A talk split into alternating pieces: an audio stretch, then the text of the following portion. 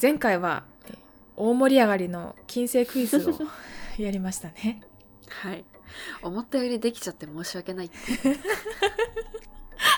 ちょっとちょっと逆に反省してますもん今。えなんでなんで、えーすごく良かったです。はい。うん。はい。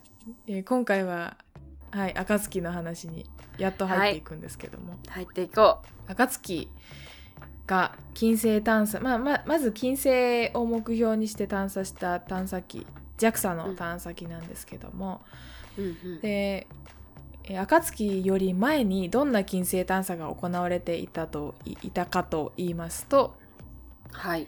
1978年のパイオニア・ヴィーナス号。パイオニア・ヴィーナス1号、2号というのが可視光で金星全体をマッピングするのとあとはうん。探査機を落として大気組成とか気温気圧風速などの観測を行いました。1978年。はい。というと、うん。78年。1978年。何があったんだろ何があったとし70あ1978年か。意外と最近だよね、うんえっと、戦後でしょ？78年64年が東京オリンピックでしょ？う、うん、その14年後バブル期か。ん？違うバブルの前だなギリギリ。80あそうなんですか？年代がバブルなのではい。多分ね。これ違ったらごめんなさいね。78年ギリギリバブル前夜ぐらいなんじゃないかな。あーじゃあもうあそんな頃なんだ。で80年代なんだバブルって。うん90年に入ってガンって落ちたはずはずみたいな。お母さんがうん。生まれてしばらくしたぐらいの年だな、78そうだね。そそんなところかもね。それぐらいかもしれないね。それぐらいの年ですそれねぐらいの年ですそう考えるとだいぶ前に感じるな。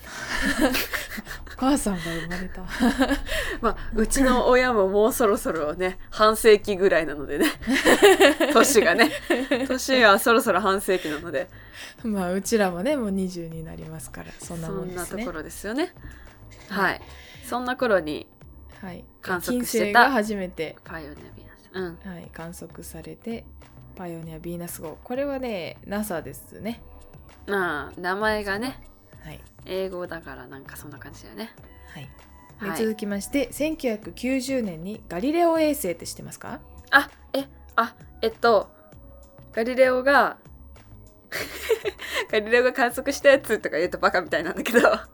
あでもそうですね。うん。あの木星の周り回ってるやつだよね。そうです。木星の周りを回ってるガリレオ衛星と呼ばれる、え4つの衛星がありますが、うんうん。えーそれをそれに向けて、えー探査えー探査機を送ったガリレオ衛星っていうのがあります。はい。でそれが金星でフライバイしたの。燃料削減のために金星の重力を利用して、えーガリレオ衛星に向かいました。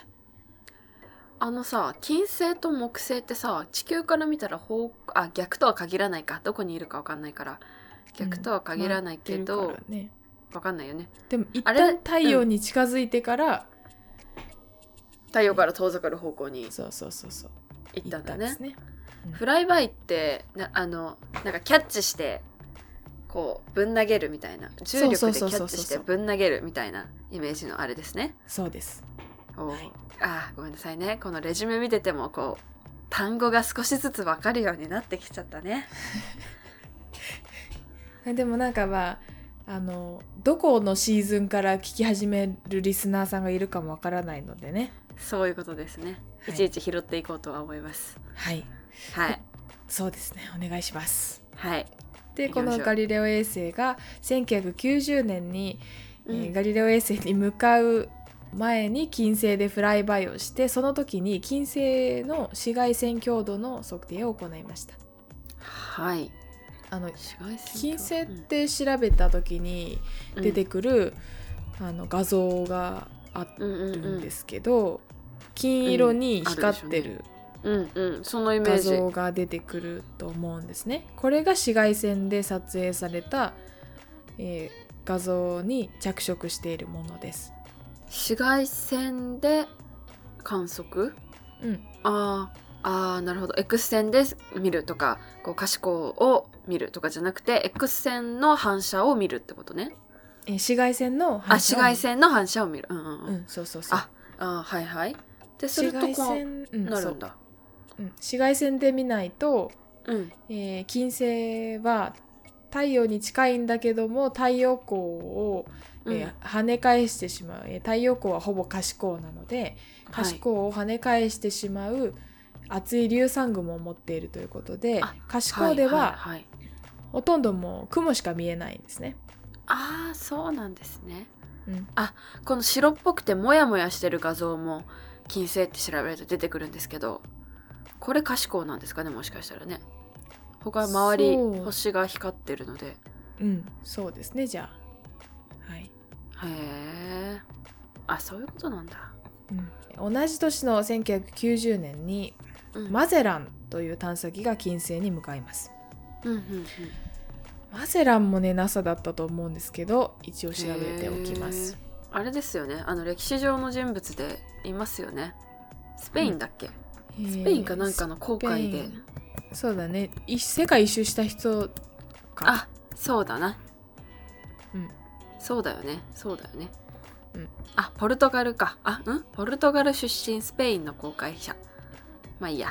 うん、探査の方は NASA でしたか？NASA でした、はい。はい、マゼランという探査機 NASA の探査機が金星の地表面の85%が溶岩であることとか金星にはプレートテクトニクスがないことを明らかにしていました、うーん。地表面にフォーカスしたんですね、うんうん。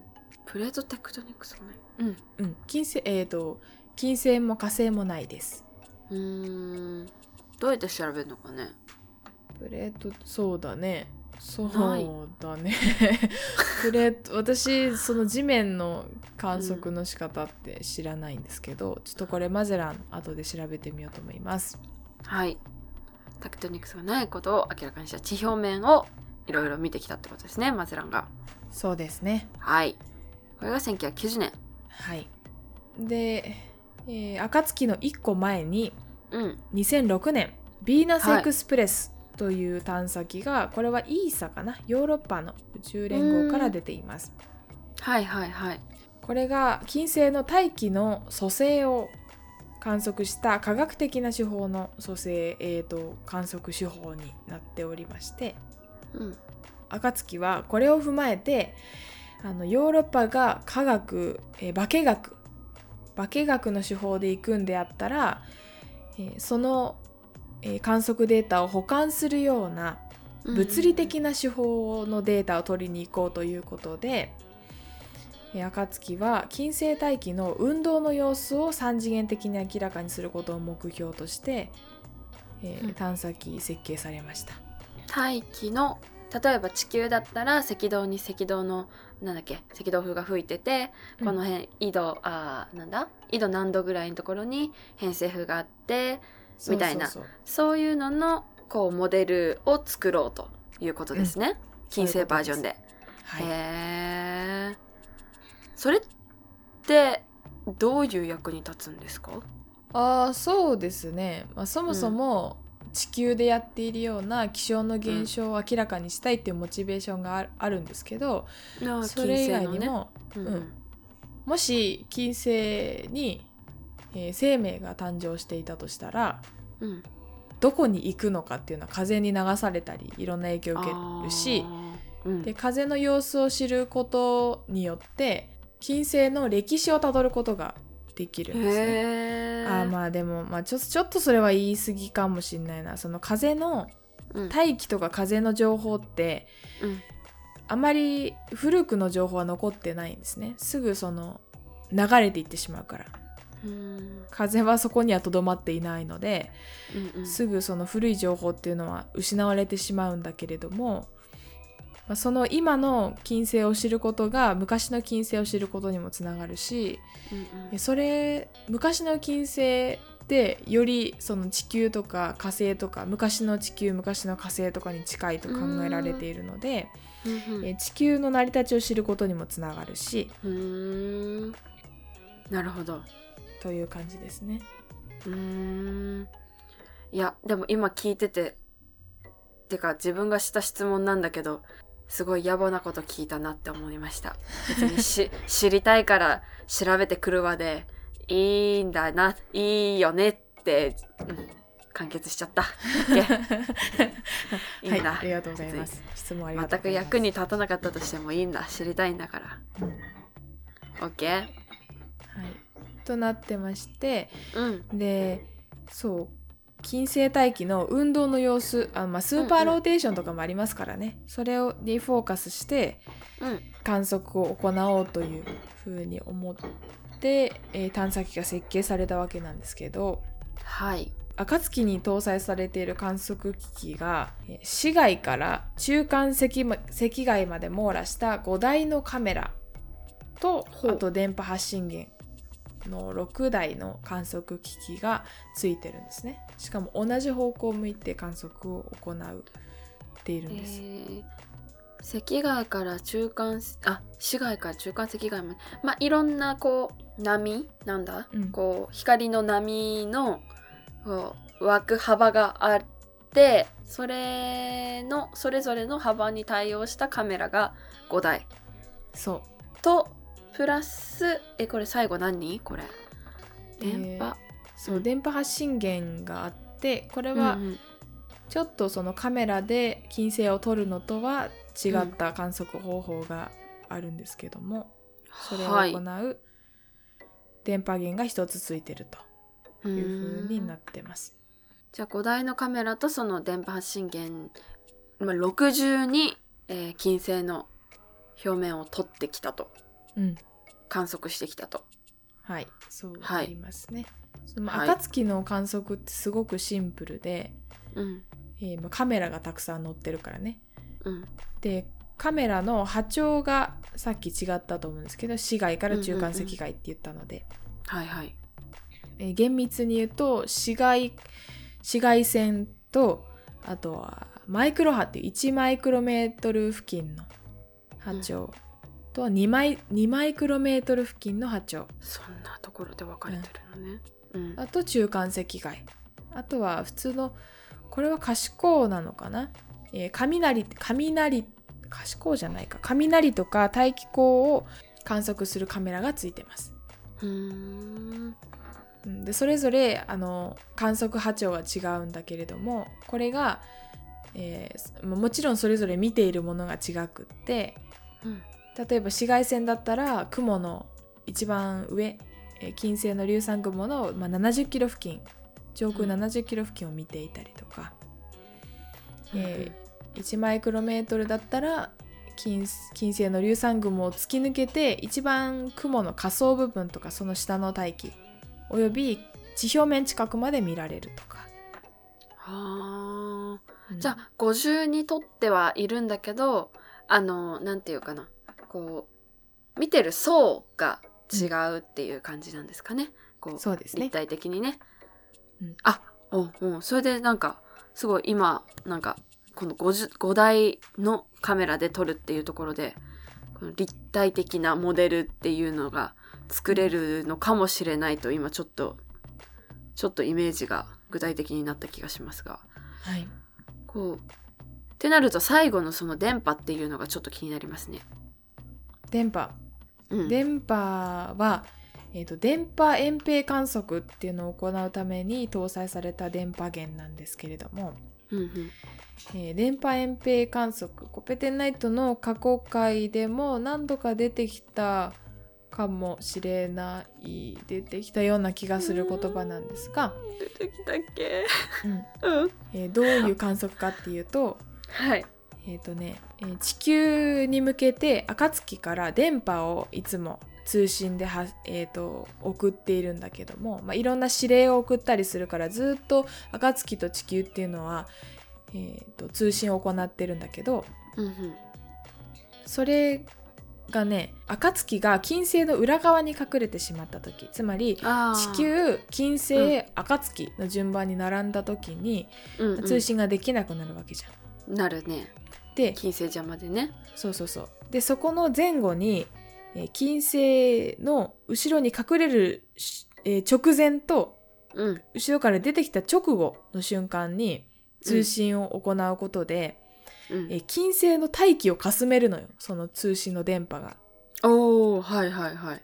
そうそうすると金星の大気を通過して電波が屈折するのね、曲がるので。うんうんうんでそこに周波数の変化っていうのが生まれるんですね。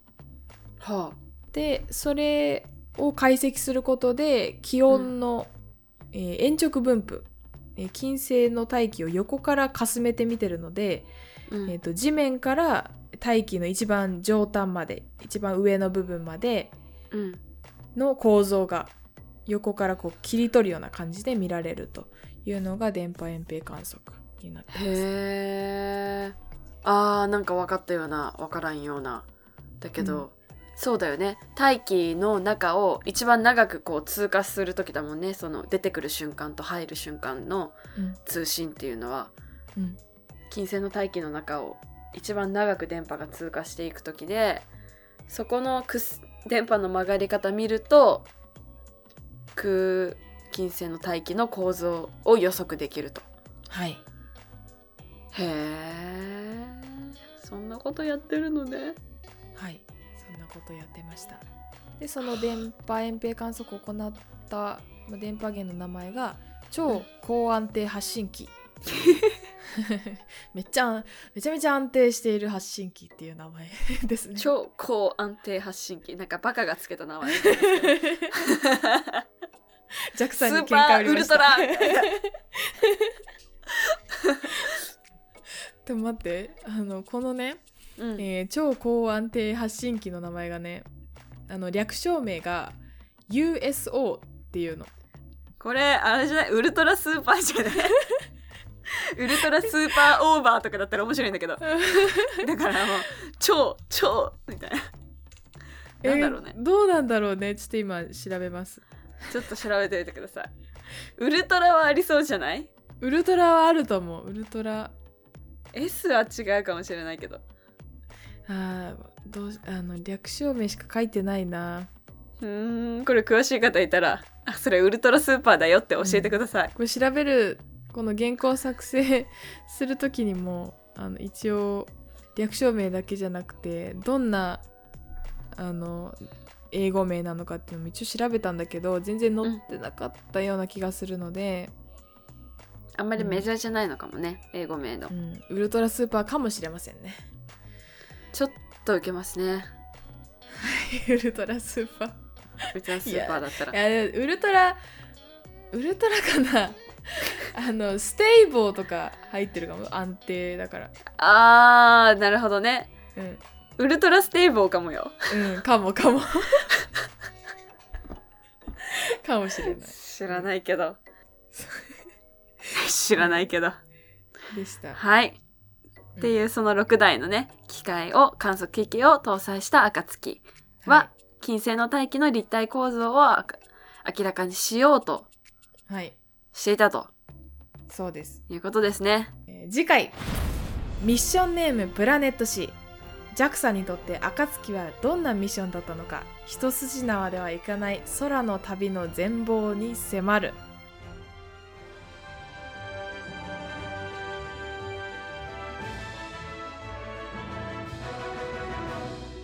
番組の感想や私たち2人へのメッセージはコペテンナイトアットマーク Gmail.com COPETENNIGHT アットマーク Gmail.com またはツイッターでハッシュタグコペテンナイトをつけてつぶやいてください。お待ちしています。次回もお楽しみに。